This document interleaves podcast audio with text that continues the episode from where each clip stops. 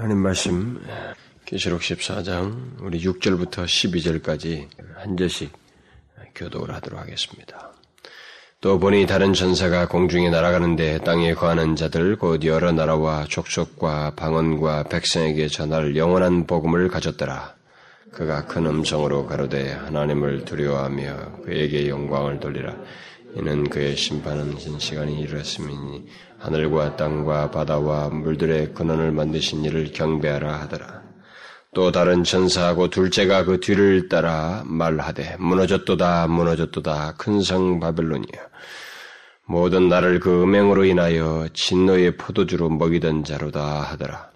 또 다른 천사하고 셋째가 그 뒤를 따라 큰 음성으로 가르되 누구든지 짐승과 그의 우상에게 경배하고 이마에 손을 그도 하나님의 진노의 포도주를 마시리니 그 진노의 잔에 섞인 것이 없이 부은 포도주라. 거룩한 천사들 앞과 어린 양 앞에서 불과 유황으로 고난을 받으리니 그 고난의 연기가 세세토록 올라가리라. 짐승과 그의 우상에게 정배하고 그 이름의 표를 받는 자는 누구든지 밤낮 쉼을 얻지 못하리라 하더라. 다시 봅시다. 성도들의 내가 여기 나니 저희는 하나님의 계명과 예수 믿음을 지키는 자니라.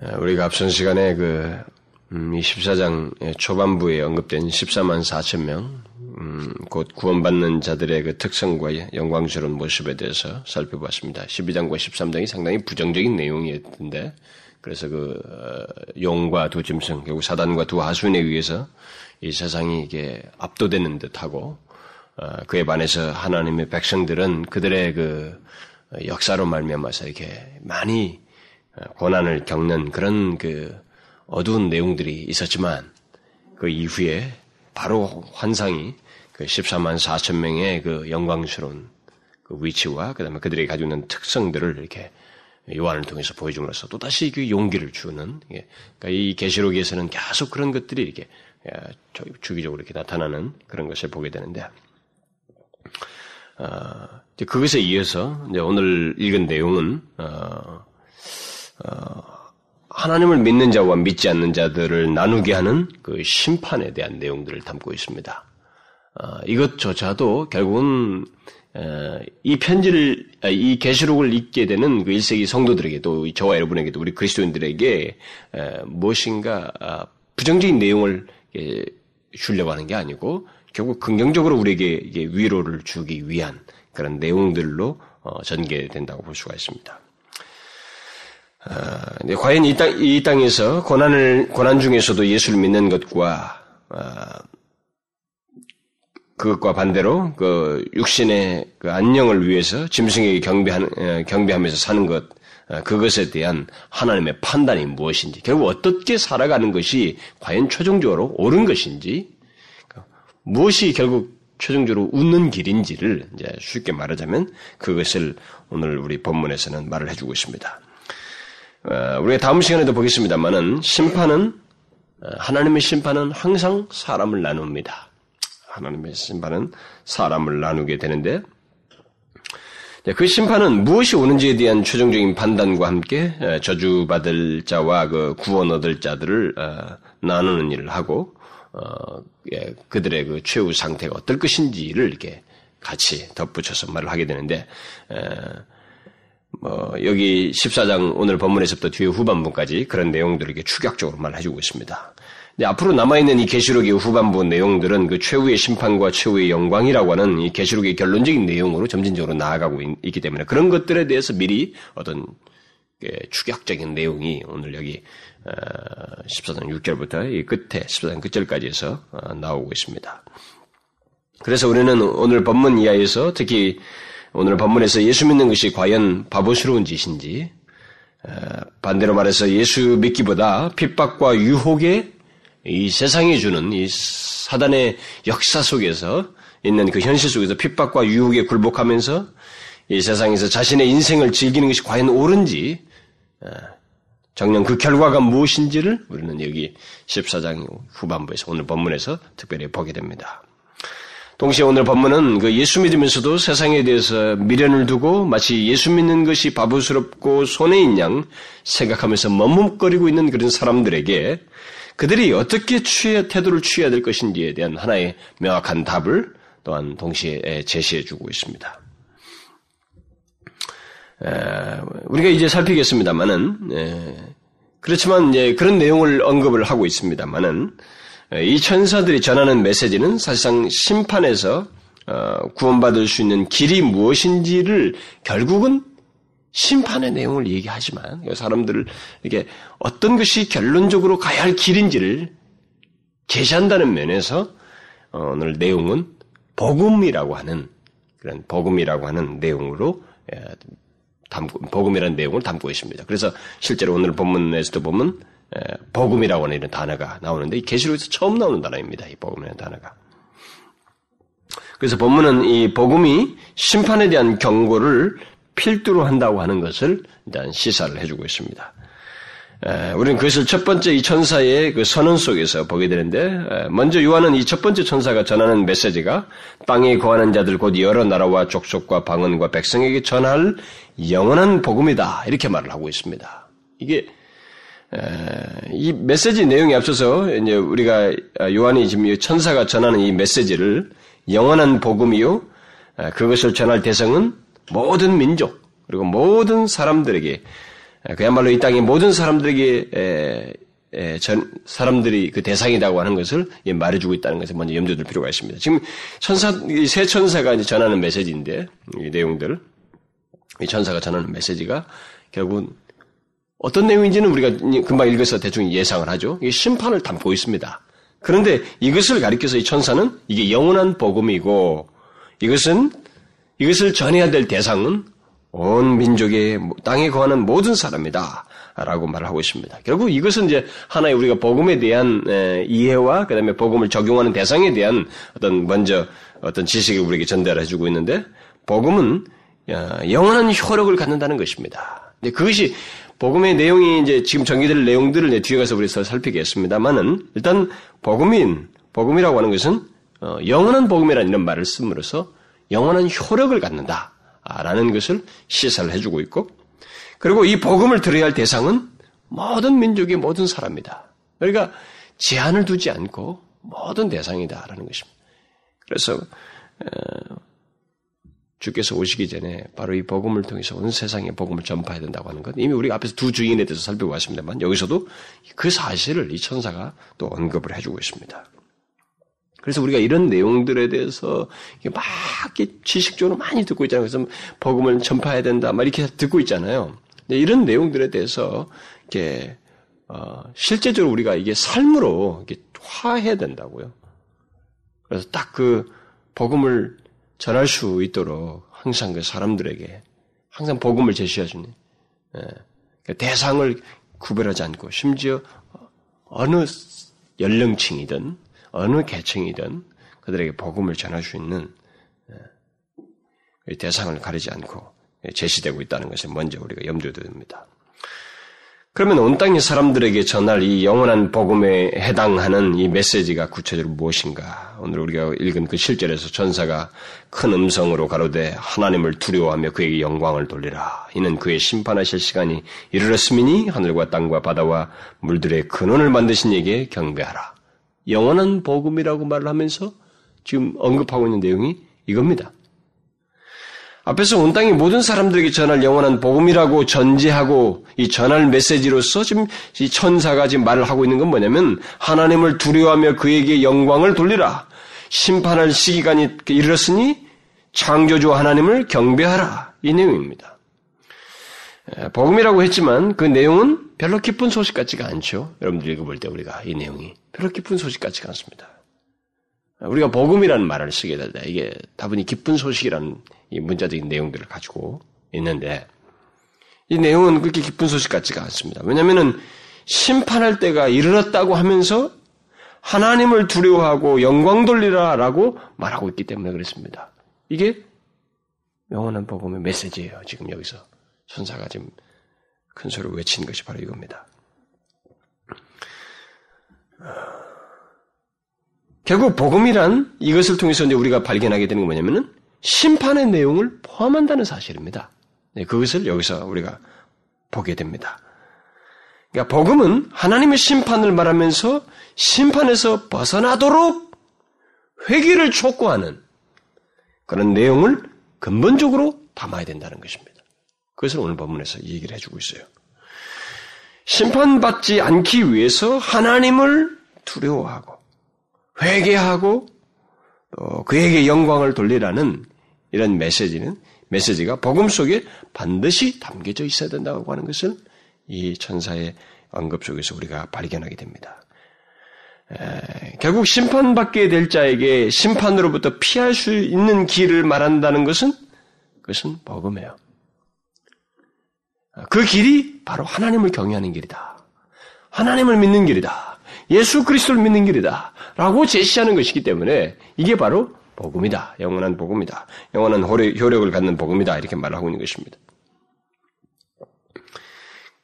그래서 회개는 회개는 심판이 있다. 심판이 다가온다는 사실을 알므로써만 생기기 때문에 사실상 진정한 회개는 그러니까 심판이 있다. 심판이 다가온다. 라고 하는 이 사실을 알지 못하게 되면 사람들은 이 회개할 수 있는 동기부여를 갖지 못합니다. 심판이 있다는 것을 알지 못하면 인간들은 회개할 동기부여를 받지 못해요. 회개할 필요를 못 느끼는 것입니다. 그래서 회개는 이 복음의 내용 속에 담겨 있는 심판을 항상 전함으로써 일어난다고 하는 사실 을 우리가 알고 어,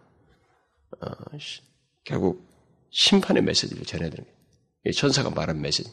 이것을 말하기 전에는 사람은 회개하지 않습니다. 여러분 한번 잘 생각해 보십시오. 이러기 전에는 심판주가 계시다고 하는 사실을 알기 전에는 인간은 회개하지 않습니다. 회개할 필요를 못 느껴요. 심판 받게 되는 죄, 심판을 말하면서 심판의 내용이 되는 죄를 같이 이렇게 언급하게 되기 때문에 그것을 말하지 않는 한 사람은 회개할 필요를 갖지 않습니다. 그래서 복음을 복음은 회개에 회개하라는 이 말로부터 시작을 하는 것입니다. 실제로 우리가 알다시피 그 세례 요한이나 예수님이 초기에 이 땅에 오셔서 복음을 전할 때 회개하라 천국이 가까웠느니라 이렇게 시작하잖아요. 그러면서 세례 요한 같은 경우는 이미 도끼가 나무 밑에 이렇게 밑둥이를 치고 있다고 하는 사실을 이게 긴박한 심판에 사인을 얘기하잖아요. 회개하라고 하면서. 그런 것처럼 이 회개를 불러 어, 회개를 불러 일으키는 가장 그 첫 번째 메시지는 심판이에요. 심판이 다가온다는 것입니다. 지금 그것을 천사가 말하고 있는 결국 이게 복음이에요. 복음의 하나의 가장 초입에 해당되는 어떤 내용이라고 할 수 있습니다. 그래서 회개를 불러일으키지 않는 어떤 마음의 감동, 회개를 불러일으키지 않고 마음의 감동을 주고 이게 뭐 흡족함을 주는 그런 메시지는 결코 복음이라고 할 수가 없는 것입니다. 무슨 말인지 알겠어요?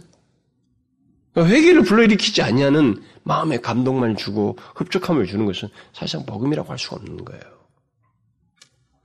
그런데 전사는 회개하여 하나님을 두려워하며 그에게 영광 돌리라는 이 메시지를 두고 영원한 복음이다 이렇게 말을 하고 있죠. 왜? 바로 그 메시지가 어, 땅에 있는 모든 사람들, 모든 민족에게 영원한 효력을 가질 것이기 때문에 그렇습니다.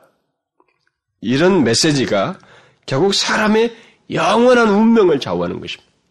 영원한 운명을 좌우하는 거죠. 그럴 것이기 때문에 영원한 복음이다 이렇게 말하는 것입니다. 그래서 하나님을 두려워하고 그에게 영광 돌리는 것, 어, 심판의 임박함을 알고 하늘과 땅과 바다와 물들의 근원을 만드신 분, 곧 창조주께 경배하는 것이야말로 모든 피조물에게 요구되는 것이고 이것은 영원한 효력을 갖게 되는 복음이다라는 것입니다. 이것이 영원한 복음일 수밖에 없는 것은 이 메시지에 응하지 않는 자는 곧 다가올 심판을 생각지 않고 하나님을 두려워하며 그에게 경배하지 않는 자는 하나님의 심판을 피할 수가 없다는 것입니다. 오늘 본문의 이 내용은요, 굉장히 진지합니다, 여러분. 이게 천사의 이 내용이, 세례관이 이걸 보, 고 천사가 음, 듣기도 하지만은 자기는 일단 천사가 공중에서 이게 하는 장면을 먼저 보고 있기 때문에 아, 그것을 전달을 그대로 하고 있는데 굉장히 이 내용은 진지하게 지금 선언되고 있습니다. 그러니까 이, 이런, 이런 말을 통해서 사람이 결국 이 메시지가 결국 이 이런 복음적인 메시지가 결국 사람의 영원한 운명을 좌우한다라고 하는 사실을 시사하고 있는 것입니다. 이 천사의 메시지 속에서. 물론 반면에 이제 회개하여서 하나님을 경외하고 그에게 영광을 돌리는 자는 임박할 심판으로부터 건지움을 받게 될 것입니다. 그것은 이 저변에 계속 깔려 있는 것이고 뒤에 가서도 그런 얘기를 시사합니다만은. 어떻습니까? 여러분들은 이 천사가 전하는 이 같은 복음의 메시지를 여러분들은 이렇게 듣고 뭐 지금까지도 그렇게 반응을 했겠습니다만은 여러분들은 하나님을 두려워하고 창조주 하나님께 영광을 돌리는 그런 모습을 분명히 가지고 있습니까? 하나님 앞에서 분명히 회개하고 이 영원한 복음을 소유한 자의 그런 복을 가지고 있냔 말이죠. 그래서 하나님께 이렇게 영광 돌리는 창조주를 창조주로 여기고 그렇게 하느냐는 거죠. 물론 여기 나와 있는 여러분들에게는 이와 같은 천사의 메시지가 다 오히려 복스러운 메시지로 들렸을 거예요. 그러나 우리는 이 메시지가 너무 진지하고 어, 영원한 운명을 좌우하는 메시지로 전달됐다는 면에서 저는 한번 묻지 않을 수가 없는 것입니다. 그 다음에 요한이 들은 두 번째 전사의 말은 무너졌도다 무너졌도다 큰 성 바벨론이여 모든 나를 그 맹으로 인하여 진노의 포도주로 먹이던 자로다 이렇게 말하고 있습니다.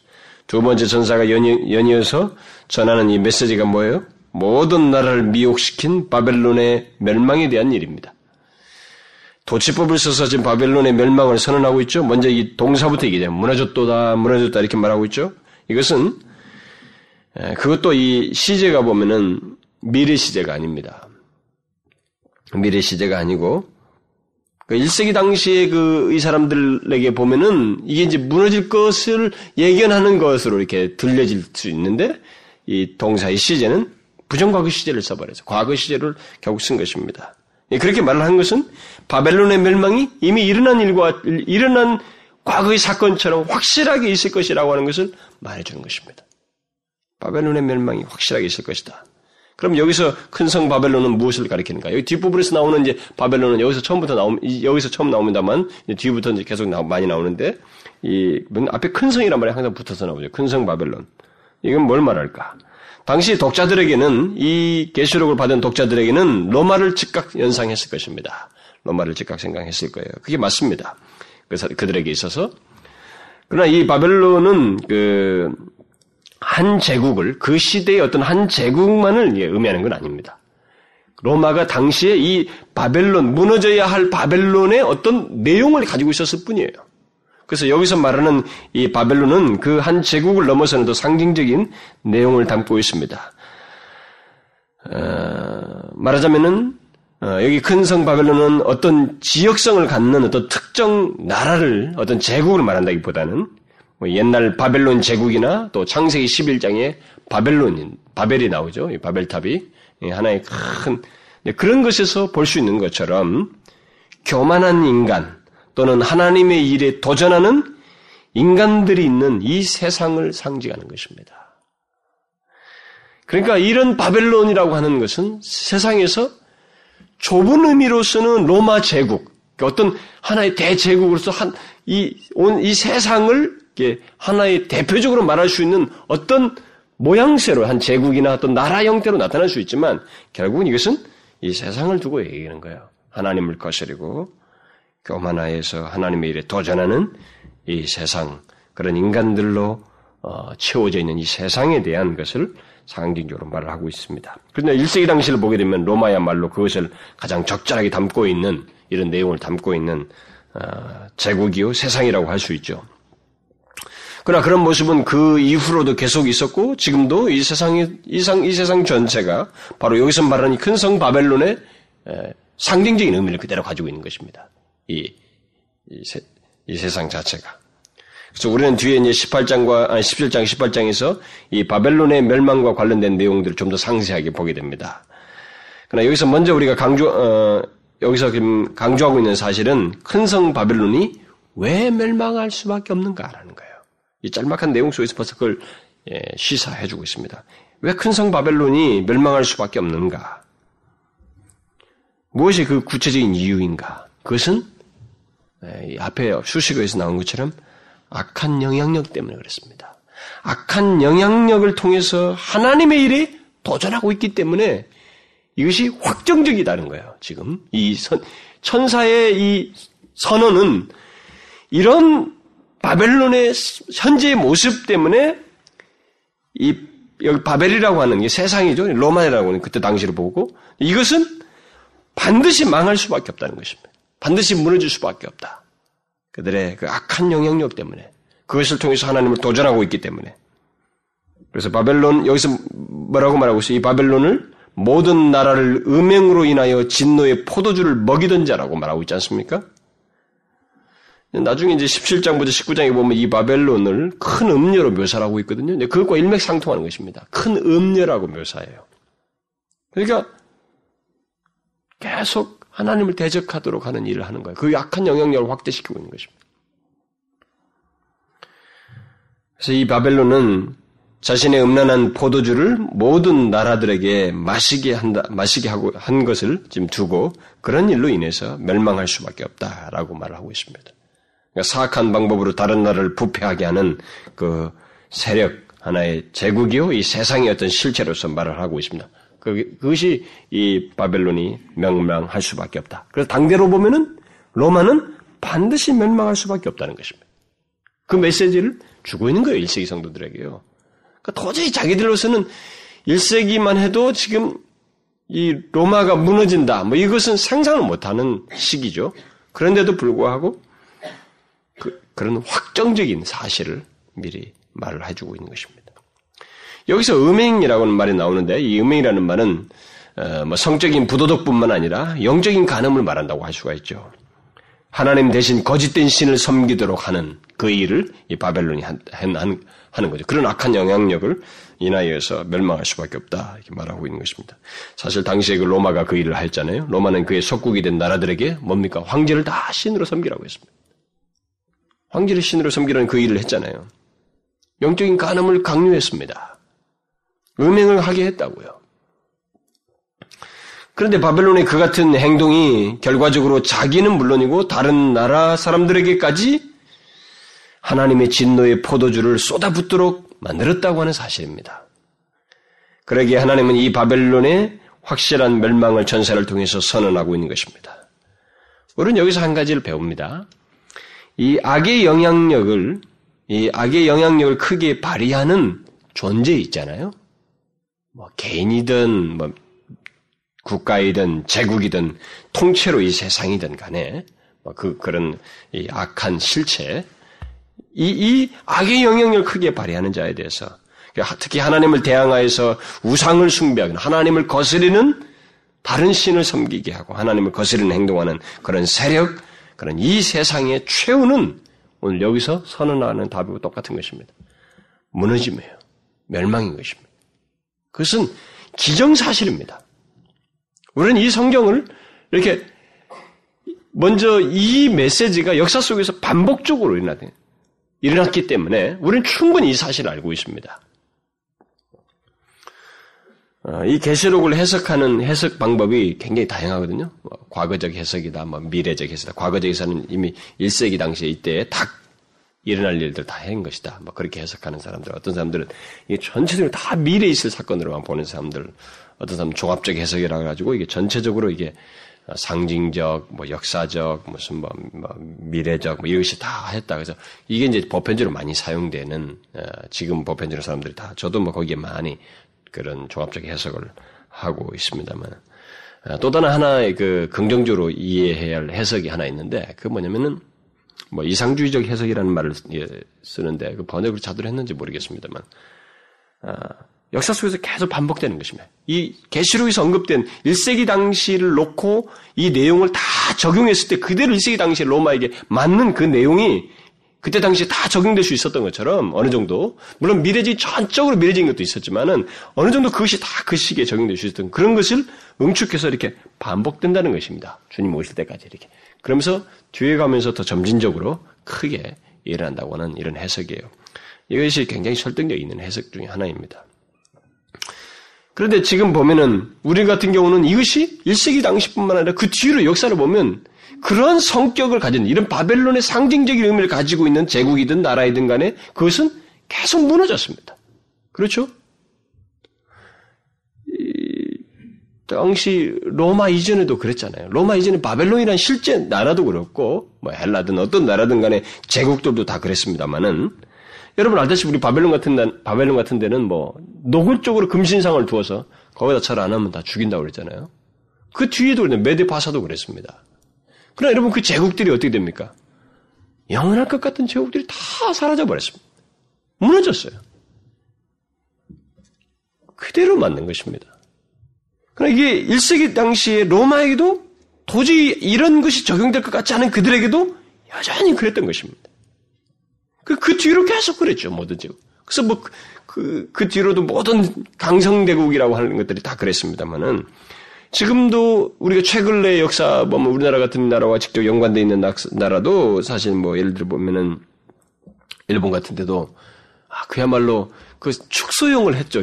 정말 저들이 정말 무지하게 예, 일본이 어떻게 그런 그 허무맹랑한 그 야심을 가지고 말이죠. 동, 이 동남아 이 전체를 심지어 하와이까지 막 쳐들어가면서 여기를 다 점령하겠다고 하면서 이 천황 숭배를 하게 했잖아요.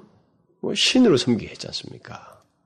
이게 벌써 지금 이 바벨론이 무너졌다고 하는 선언데 이 바벨론을 그대로 담고 있어 흉내를 낸 것입니다. 자기들이 하나님을 대항하는 것이었거든요. 그 악한 영향력을 하나님을 대항하는 그 악한 영향력을 막 퍼, 쭉쭉 확장시켜놓는데 마치 포도주를 마시게 하는 것과 똑같은. 여기 성경 묘사대로 마시게 한 겁니다. 사람들이. 그래서 자기네만 마시는 게 아니라 주변 것까지 다 마시게 같이 멸망으로 끌어들이는 그런 일을 했기 때문에 하나님이 이것에 대해서 가만히 놔둘 수가 없는 것입니다. 왜냐하면 계속 무지한 사람들을 억지로 그들을 핍박해가지고 여러분 우리나라 사람들 옛날에 신 거기 신사 참 많으면 다 잡아주고 주기철 목사 같은 사람은 죽은 거 아닙니까? 그래서 순교를 당했잖아요. 그걸 거절해가지고 그런 것처럼 이런 악한 영향력을 놔둘 수가 없기 때문에 거기에 대해서 선언하는 것입니다. 무너진다. 반드시. 무너졌도다. 이렇게 말하는 거죠. 미래에 일어날 사건이지만 확실한 사건이라는 거죠. 1세기 당시에도 그랬는데 우리 같은 경우는 이것이 너무나도 사실인 것을 명확하게 알고 있죠. 그 역사가 다 지나왔습니다. 일본 같은 경우도 마찬가지였죠.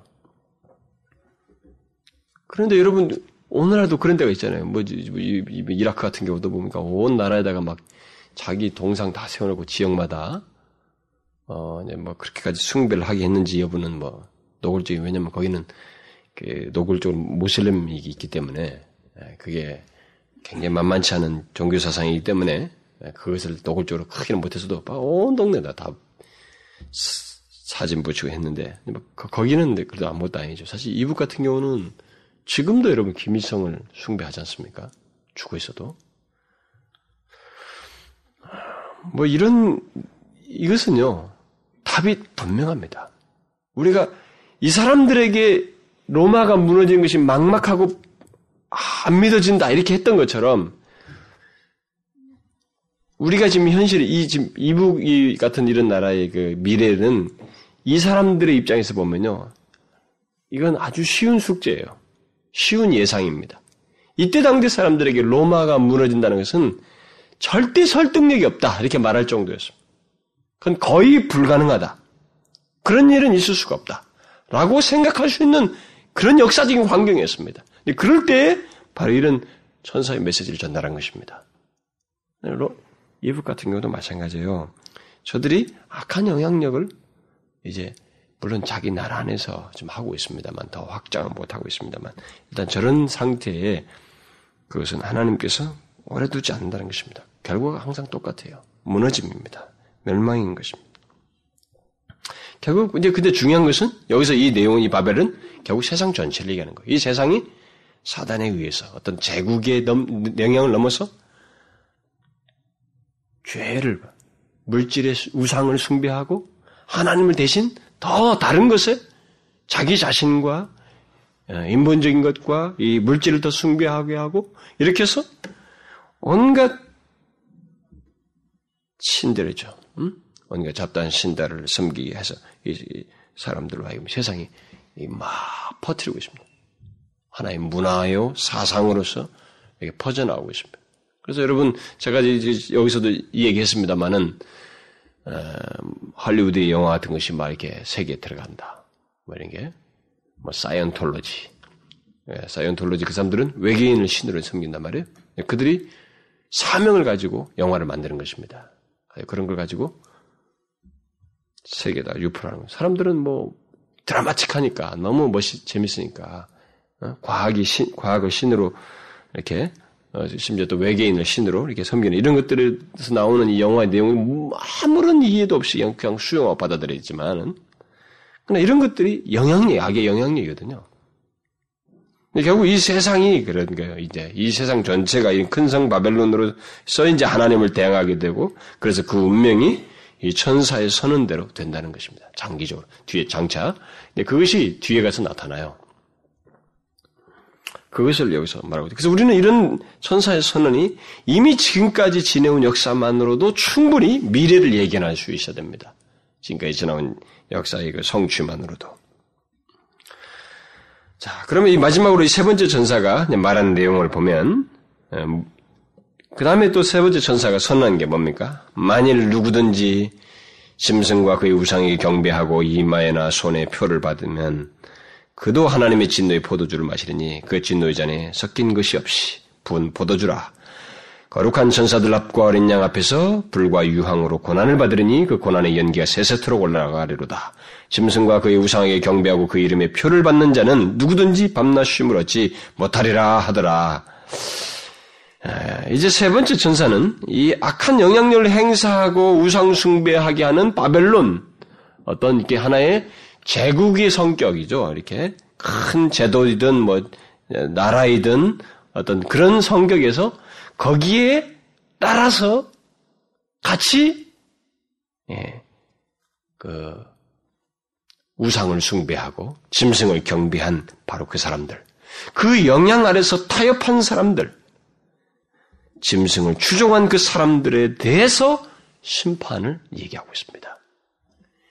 그렇게 같이 악한 영향력을 악한 영향을 미쳤던 그 큰 제국이요. 어떤 뭐 그것이 사회 시스템이든 뭐든 간에 또 이젠 장기적으로 미래를 놓고 보면은 문화의 어떤 사회적인 시스템이든 뭐 제국의 형태든 간에 그런 것이 멸망뿐만 아니라 그것 아래서 동화되고 타협되어서 짐승을 추종한 사람들, 하나님을 대항하고 우상을 숭배하는 사람들.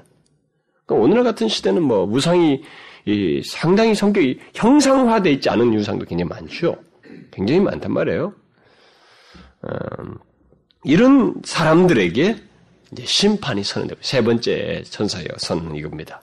그러니까 정확하게 어, 세 천사가 흐름을 가지고 다 지금 여기서 이 얘기를 해주고 있습니다.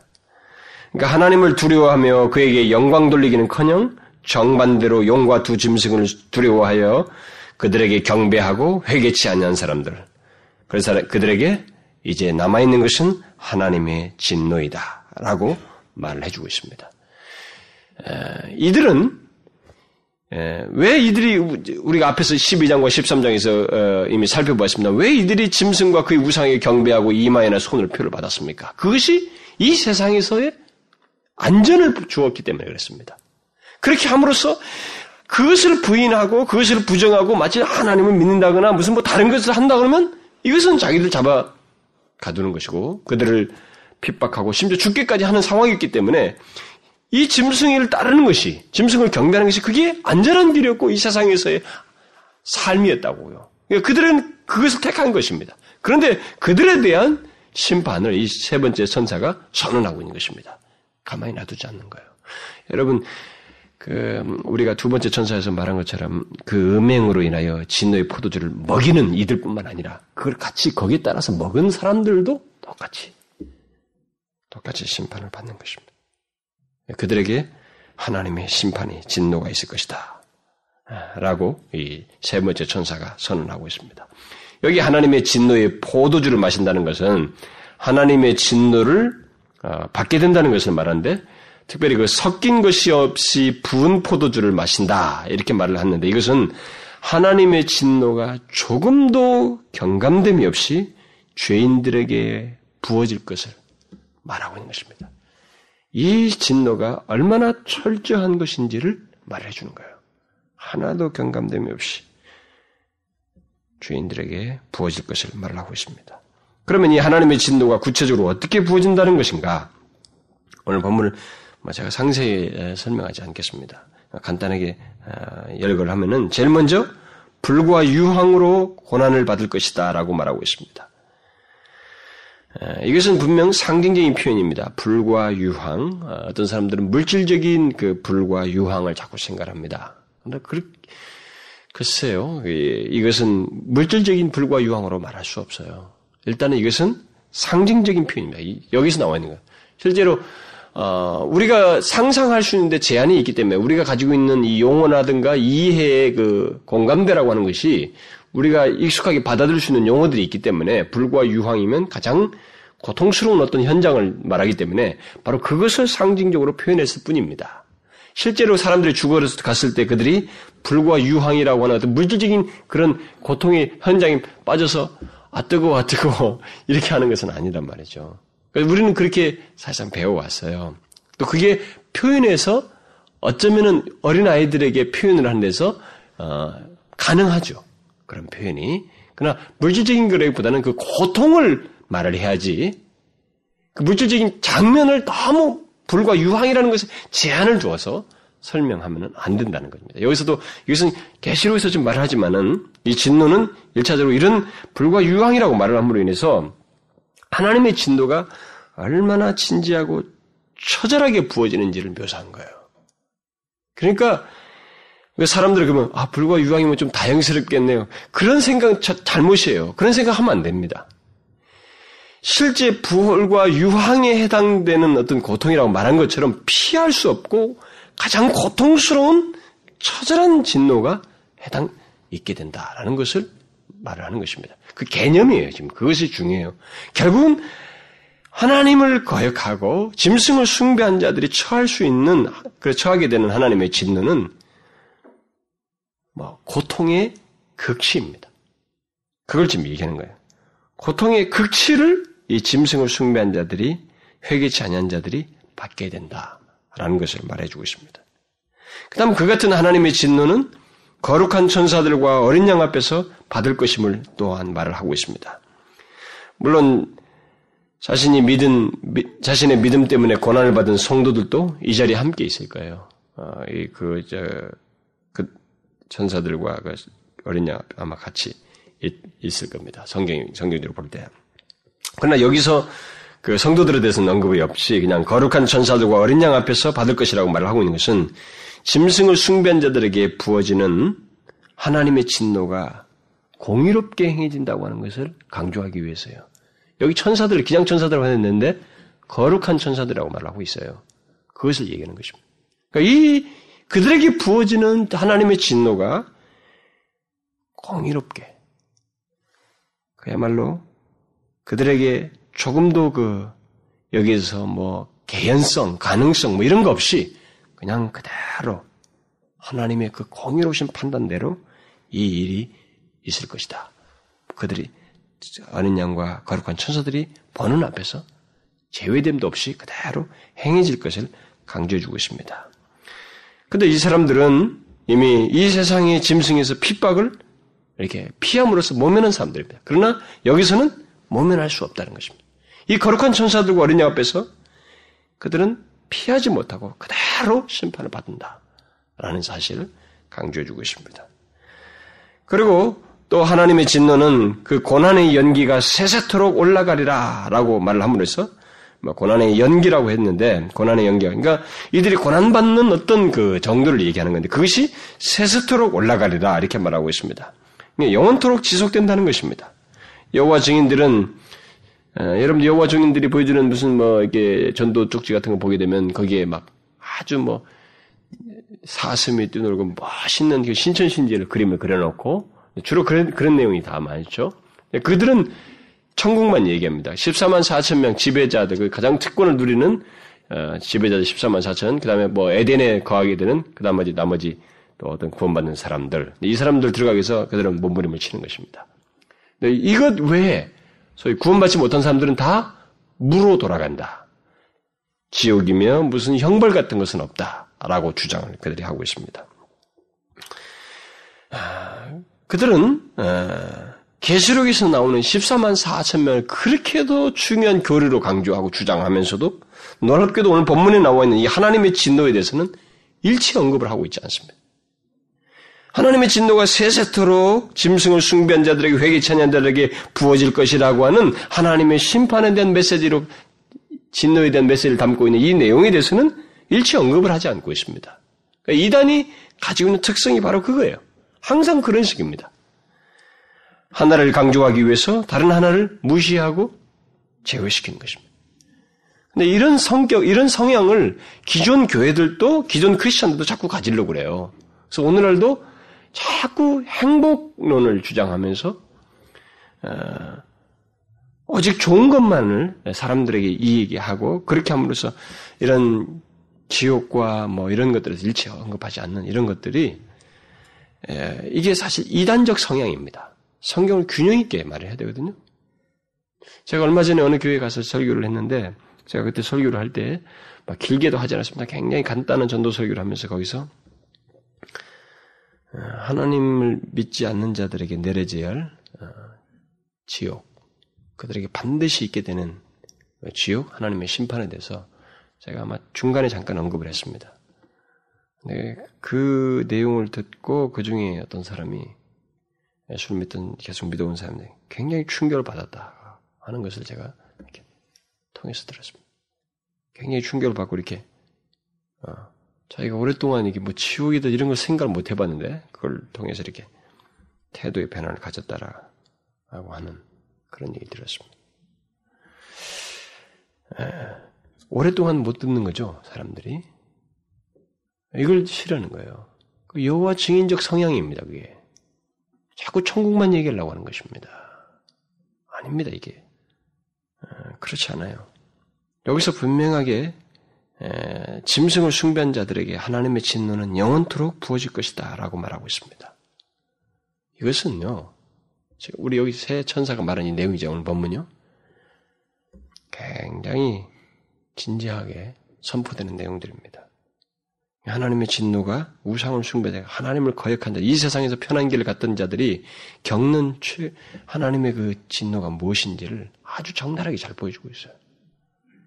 여기서 한 가지를 덧붙이면은 그 영원토록 계속되는 이 하나님의 진노 속에서 짐승과 그의 우상에게 경배하고 그의 그 이름의 표를 받은 자는 잠시도 얻지 못한다는 말을 덧붙이고 있습니다. 하나님의 진노를 말하면서 이런 표현을 했을 때 여러분들은 우리는 아이고 이게 뭐 가소롭게 여기질지 모르지만 이것은요 제가 볼 때 지금 읽은 내용 에서 가장 처참할 것 같습니다. 진노를 표현하는 중에서 영원토록 고통을 받는데 쉼이 없다. 잠시도 조금도 안식이라는 것이 없다. 밤낮 쉼을 얻지 못한다. 이건 뭡니까? 이건 상상할 수 없는 고통입니다. 제가 볼 때. 희망이 없는 거거든요. 희망도 없고 어떤 돌파구도 없는 거예요. 가능성이. 제가 군대 가서 하, 늙어서 군대 가가지고 아, 몇 주만 끝나면 희망이 있잖아요. 응? 아, 이게 너무 힘든데 조금만 지나면 그런 게 있잖아요. 뭐 매를 맞아도 줄을 서도 아, 조금만 참으면 참으면 되잖아요. 그거 하고 나면 괜찮아진다는 희망만 있으면 견딜 수가 있는데 이건 쉼이라는 게 없는 것입니다. 이 하나님의 진노 일체의 쉼이 허용되지 않는다고 하는 사실을 여기서 말을 해주고 있는 것입니다. 저는 이 평범한 표현 속에 굉장히 무서운 내용을 담고 있다고 봐져요. 사실 우리는 여기서 지금 묘사된 이런 내용조차도 하나님의 진노에 대해서 정확하게 이해를 못해요. 제가 지금 설명을 하지만 저도 이 내용이 담고 있는 실체를 제가 정확하게 설명할 수가 없습니다. 그럴 재간과 능력이 저에게 없어요. 이것은요, 우리가 그런 고통을 당해보지도 않았고, 그런 고통의 실체를 우리가 이 세상에서 보지 못하고 있기 때문에, 생각할 수가 없어요. 그건 저는 종종 지난번에 그 가끔 이렇게 뭐 생각하다가 그 생각이 수시로 찾아와요. 그래서 제가 고개를 흔들고 이게 생각을 안 하려고 막 전율을 흐르는 이게 몸이 소름이 잠깐 끼치는데 그게 뭐냐면은 그 대구 여러분 이번에 방화 사건 나왔잖아요.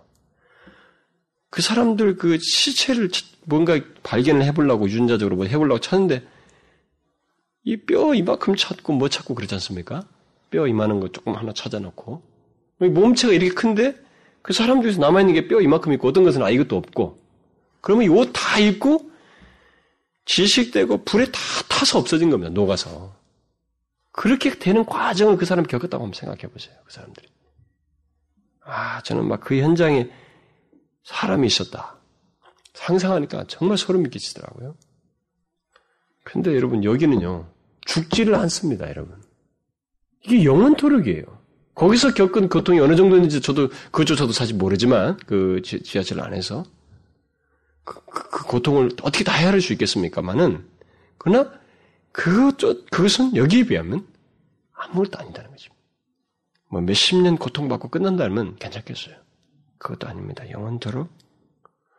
어쨌든 상상하는 데는 우리에게 제한이 있지만은, 분명히 이 선사가 선언하는 이 내용은 너무 진지하고 무섭습니다. 어떤 면에서. 엄청난 두렵게 할 내용들로 우리에게 선언하고 있습니다. 어떤 사람들은 이런 장면을 생각하고 싶어 하지 않아요. 사실 이 같은 하나님의 진노에 대해서 사람들은 별로 좋아하지 않습니다. 아니, 아예 생각하고 싶어 하지 않습니다. 우리들의 욕구가 그래요. 심지어 실학자들을 비롯해서 오늘날 수많은 목사들과 교인들이 이런 것에 대해서 그렇게 생각하고 싶어 하지 않습니다. 이런 것을 좋아하지 않죠. 좋아하지 않아요. 설사 하나님의 진노와 지옥의 심판 같은 것을 인정하고 생각을 한다 할지라도 많은 사람들이 오늘날 지옥에 대한 이, 이 얘기를 우리들이 지옥 하면 뭐 고통받는데 뭐그 유황불이 있대 이렇게 유행어처럼 쓰는 몇 마디 말들 있잖아요. 이런 개념. 요 정도에서 생각한다는 것입니다. 정확한 이해를 안, 깊이 있게 성경이 말하는 정도라도 이렇게 진지하게, 이게 선언하는 자가 진지하게 선언하고 있는 것만큼이라도 선은 진지하게 못 받아들이고 있다는 거예요. 안 받아들인다는 것입니다, 우리들이. 그러니까, 우리들이 거기서 파생되는 일이 무엇인가? 많은 것이 파생돼요. 구원받을 필요를 못 느끼고요. 예수의 가치를 모르고요. 예수를 믿는 것이 얼마나 영광스러운지도 알지 못하고요. 죄에 대한 경각심도 없어지고요. 많은 것이 파생되어 나타나고 있습니다. 그래서 오죽했으면 여러분 조나단 에즈워드가 설교할 때 그것도 하나님의 그 진노에 대해서 설교를 하는데 사람들이 막 뒤집어지고 그랬겠어요? 하나님의 역사가 그 자리에 있었습니다만은 사실 제가 그, 그 설교를 읽어보면 오늘날의 표현으로는 조금 이렇게 탁탁한 듯하고 그렇긴 해요. 어? 막 좀, 좀 막, 이게 아주 그냥 피부적으로 와닿는 그런 막 표현들이 많이 있어요, 거기에. 있는데, 그 설교를 들으면 사람들이 막 뒤집어진 거 아닙니까? 그것이 그 도시 엠필드의 부흥, 발화점이 된 거죠. 사람들 그것을 통해서 죄에 대해서 경각심이 크게 가졌던 것입니다. 어, 오늘날 사람들 이게 생각을 안 하는 거예요. 너무 성경을 유행어로서 알고 있다. 유행적인 개념으로 성경의 진리를 수용하고 있다. 성경대로 하나님의 진노의 실체, 회개치 아니한 적이 부어질 영원한 형벌의 실체를 그대로 알지 못하고 있다. 설사 생각할 기회가 와도 빨리 흘려보내고 재빨리 머릿속에서 제거하고 싶은 이상한 본능을 우리가 갖는다는 것입니다. 그러나 본문은 분명히 선언하고 있습니다. 하나님의 영원한 진노를 생생하게 말해주고 있어요. 있다는 것입니다. 그런데 여기서 중요한 것은 사실상 하나님의 진노가 어떻게 나타나는가 하는 것, 그것이, 그, 그것이 아닙니다. 사실상은. 제가 지금 그래서 빨리 지나온 거예요. 생생하게 설명을 하는 것입니다. 오늘 본문에서 강조하려는 것은 하나님의 진노가 어떻게 나타나는가, 하나님의 진노가 얼마나 무서운가, 뭐 이것을 강조하려는 건 아니에요. 오늘 본문에서 강조하려는 것은 다른 것이 있습니다. 더 강조하는 강조점이 다른 게 있어요. 그게 뭐예요, 여러분? 문맥 속에서 발견할 수 있잖아요. 회개치 아니한 자의 죄의 결과가 내세의 삶까지 아니 영원토록 따라간다는 것입니다. 이걸 지금 강조하고 있는 거예요. 무슨 말인지 알겠어요? 회개치 아니한 자의 그 죄가 그 결과가 내세의 삶까지 아니 영원토록 따라간다는 것입니다. 이 세상에서 이 작업이 회개치 않고 끝나게 됐을 때 영원토록 따라간다는 것입니다. 오늘 본문은 이것이 얼마나 확실, 예, 얼마나 확실하게 나타나는지를 강조해주고 있어요. 어, 사람들은 어, 이 땅에 사는 동안 어, 뭐 죄를 마음껏 짓고 또 그 죄를 즐기고 있습니다만은 또 즐길 수도 있습니다만은 그 죄가 주는 결과만큼은 그 죄인의 죽음을 넘어서까지 따라간다는 것입니다. 영원토록 하나님의 진노를 마시도록 한다고 하는 것입니다. 이것을 지금 강조해 주고 있어요. 어떻게? 극도의 고통 속에서 공의롭게 조금도 가감이 없이 그것도 잠시심이나 안식할 수 없는 어떤 그런 가능성도 전혀 없는 밤낮 쉬지 아니하고 영원토록 그 고통의 잔을 마시도록 하신다는 것입니다. 그것을 이미 예수 그리스도께서 십자가에서 당하신 거예요. 예수 믿는 사람들을 위해서. 어떤 사람들은 이런 말을 하면 왜 그러면 예수님은 여기서 영원토록 이 사람들은 당한다고 그러는데 왜 예수님은 영원토록 짧은 시간 어둠의 그, 어? 그 짧은 생애 그리고 또 그 십자가에 달려서 뭐세 시간의 흑암 가운데서 그것으로 영원토록 하는 것을 당할 수 있습니까? 성질이 다릅니다, 여러분. 그리스도께서 당하신 것. 제가 개선만에 하고 그, 그 엘렐리 라마 사박단이 그 강의하면서 아마 그 얘기를 조금 했을 거예요. 성질이 달라요. 그리스도의 당하신 고통은. 그분은 죄가 없는 분이에요. 그리고 하나님이십니다. 우리가 영원토록 받을 수 있는 것을 그는 그 위치와 그 위험과 인격 안에서 다 받은 거예요. 그래서 예수 그리스도를 믿는 사람들에게 바로 이 진노의 자연에서 벗어나게 되는 거예요. 회개한 자들, 회개하여 예수 그리스도를 믿고 하나님을 경배하고 예, 영광 돌린 자들에게 하나님의 진노가 있지 않게 되는 것입니다. 오늘 본문은 하나님의 진노를 받는 사람의 대상을 선명하게 기록해 주고 있습니다. 누구예요? 뭐라고 기록하고 있습니까? 어떤 사람들이라고? 응? 짐승과 그 우상에게 경배하고 그 이름의 표를 받은 자. 이렇게 말하고 있죠? 대상이 정해져 있습니다. 이 진노를, 이런 진노를 받는 사람들은. 여러분, 첫 번째 선사가 선언한 것이 무엇입니까? 피조물인 인간에게 가장 기본적으로 있어야 할 것을 선언했습니다. 그러니까 짐승에게 경배하고 그의 이름을 그 이름의 표현을 받는다고 하는 것은 가장 기본적으로 피조물로서 창조주를 향해서 해야 할 일을 거스르고 반대 방면으로 의지적으로 나가는 거예요. 바로 그런 자들에게 이와 같은 진노가 있을 것이다. 라고 선언하고 있는 것입니다. 여러분, 죄는요, 우리는 막 죄를 너무 우습게 알아가지고 뭐죄 그냥 어쨌든 내가 잘못해서 실수 연약해서 졌어요. 그런 거 없어요, 여러분. 죄는요. 하나님을 거스르는 죄들은 다 의식적인 죄들입니다. 다 알고도 하는 죄들이에요. 존 메가드 목사님이 크리스찬들에게 뭐라고 말했냐면 당신들이 짓는 당신이 크리스찬이 됐다면은 크리스찬이 되고 난 다음에 당신이 짓는 죄는 100%다 알고 짓는 죄입니다. 그렇게 말했어요. 여러분 한번 가만히 생각해 보세요. 저는 막 그 말을 부정하고 싶었어요. 응? 아, 그래도 연약해서 무지 중에 뭐 이렇게 잠재적으로 하는 거 그런 건 죄가 나는 데서 이렇게 딱 수용돼서 열매 맺는 것들은 가만히 보면요. 다 의지적이에요. 크리스천들은 특별히 하나님의 진리, 그 원치 않는 것을 하나님 원치 않는 걸 알면서도 하는다. 하나님을 거스르는 데 있어서 인간의 죄는요 그렇습니다. 의지적인 죄들이에요.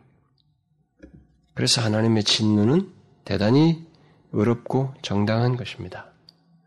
그런데도 무조건 본문에 언급된 것 같은 하나님의 진노에 대한 내용을 싫어하고 기피하는 것은 그 사람 심보가 조금 이상한 거예요.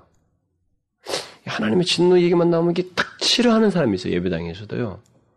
어? 그 사람들은 조금 이상한 겁니다. 실제로 성경 공부 시간에도 그런 걸 나누면 딱 도전적으로 딱 말을 거는 사람들이 있습니다. 꼭. 저는 그런 사람들을 지금까지 많이 가르쳐봤고 만나봤기 때문에 그런 사람들은 뭔가 이 동기에 뭔가 불순한 게 있어요, 지금. 왜 이런 하나님의 진노에서 거부하는 걸 일으킬까요? 그것은 그가 아직도 버리지 못한 죄악과 이 세상에 대한 미련이 있기 때문에, 집착이 있기 때문에 그렇습니다. 그것을 옹호하고 싶어 하는 그 본성을 자꾸 고집하는 거예요.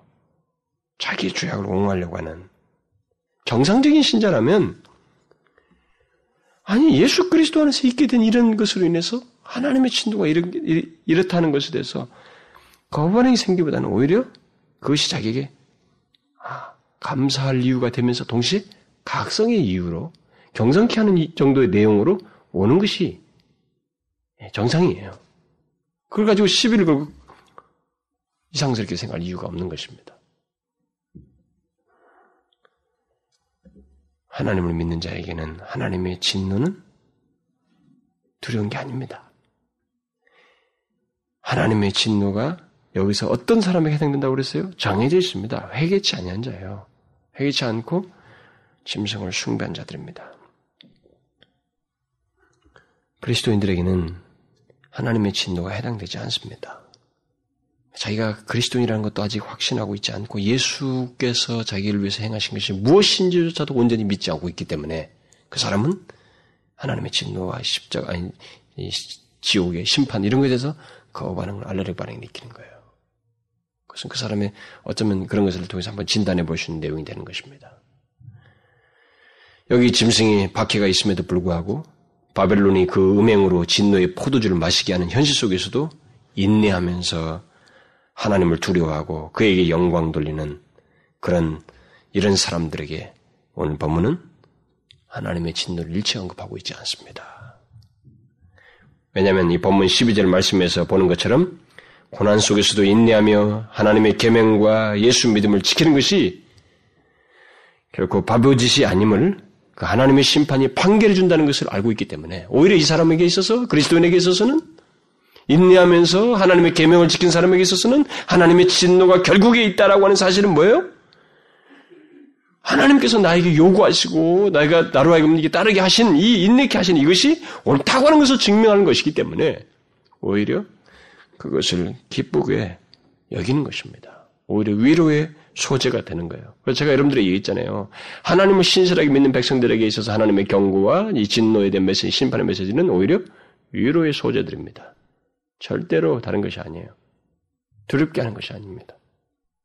오늘 본문은 우리가 어떤 사람이 어떤 고통을 받느냐 이런 문제를 이렇게 우리한테 부각시키려고 하는 것도 아닙니다.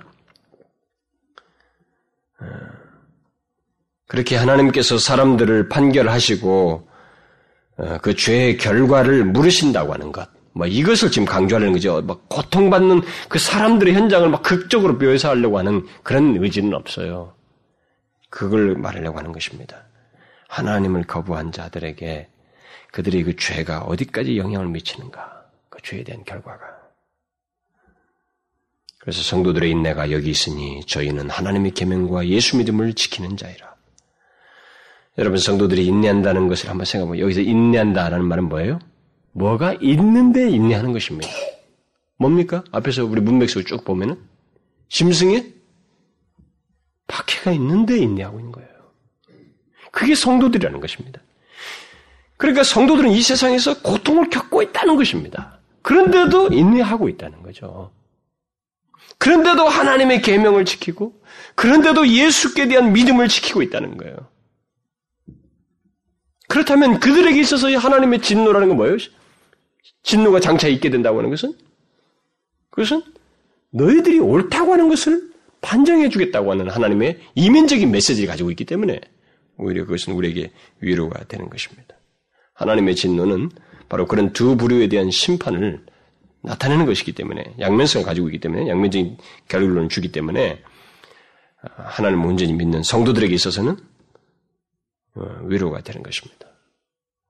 그래서 성도들은 이 땅에서 인내하면서 자기들이 받는 고통이 일시적이라는 것을 상대적으로 비교해서 생각해야 됩니다. 하나님을 거역하고 짐승의 표를 받은 사람들이 받는 고통이 영원하다는 것, 쉼도 없다는 것, 그러나 우리가 받는 이 세상에서의 인내하면서 겪는 고통은 사실상 일시적이라고 하는 것. 뒤에 가서 뭐라고 그래요? 성경에서 앞에서도 어, 언급되었습니다만 그 이후에는 우리의 눈물을 씻기시며 다시 사망이 없고 애통하는 것이나 곡하는 것이나 병든 것이 없으며 뭐예요? 우리에게 있어서 고통이라고 해봐야 이게 전부예요. 하나님의 백성들의 고통이라고 해봐야 이 땅이 전부인 것입니다. 그러나 하나님을 거역한 자들에게 있어서의 회개치 않은 자에게 고통은 이거 비교할 수가 없습니다.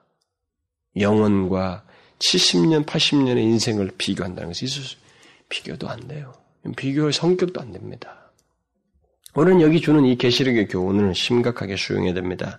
우리는 하나님께서 진실로 악을 심판하신다고 하는 사실을 이것을 건성으로 들어서는 안 됩니다. 죄악을 그리고 죄악의 결과가 영원토록 미친다고 하는 사실을 농담처럼 생각하면 안 됩니다. 하나님의 영원한 진노에서 피할 수 있는 유일한 길을 사실상 오늘 본문은 제시해주고 있습니다. 그게 뭐예요? 오직 회개하고 그리스도께 돌아오는 것입니다. 그래서 하나님을 두려워하고 그에게 영광 돌리는 것입니다. 이것이 인생의 영원한 삶을 결정하는 길이에요. 그 복음을 영원한 복음이라고 말하고 있는 것입니다. 그래서 현재 여러분과 제가 예수를 믿고 그의 계명을 지키면서 사는 것 그런 가운데서 어떤 고통이 있다 할지라도 인내하면서 하는 거 이거 이게 영원한 삶을 이미 소유했다고 하는 증거이고요. 영원한 삶을 좌우, 좌우하는 큰 기로에 복된 기로에 서 있다고 하는 것을 나타내 주는 거예요. 네, 이걸 우리가 잊지 말아야 됩니다. 그래서 우리의 신앙을 절대 쉽게 포기하거나 이렇게 하면 안 되는 것입니다.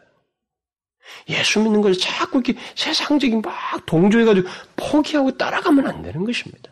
여기 보세요. 타협했잖아요. 쉬운 길을 택했습니다, 이 사람들이. 여기 진노에 해당되는 사람들이 다 그 사람들에게 진도받는 거 아닙니까, 지금? 쉬운 길을 택한 사람들이라고요. 짐승의 미혹에 넘어간 거죠.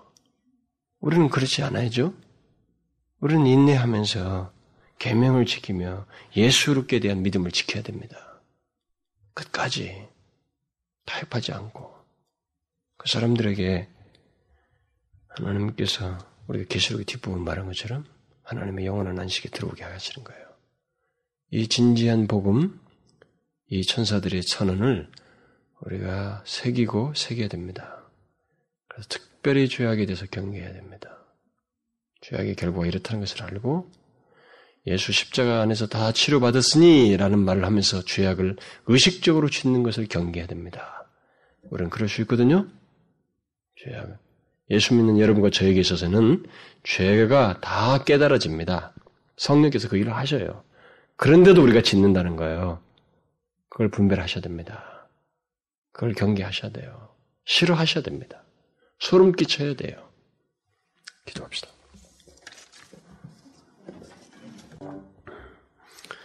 하나님 아버지,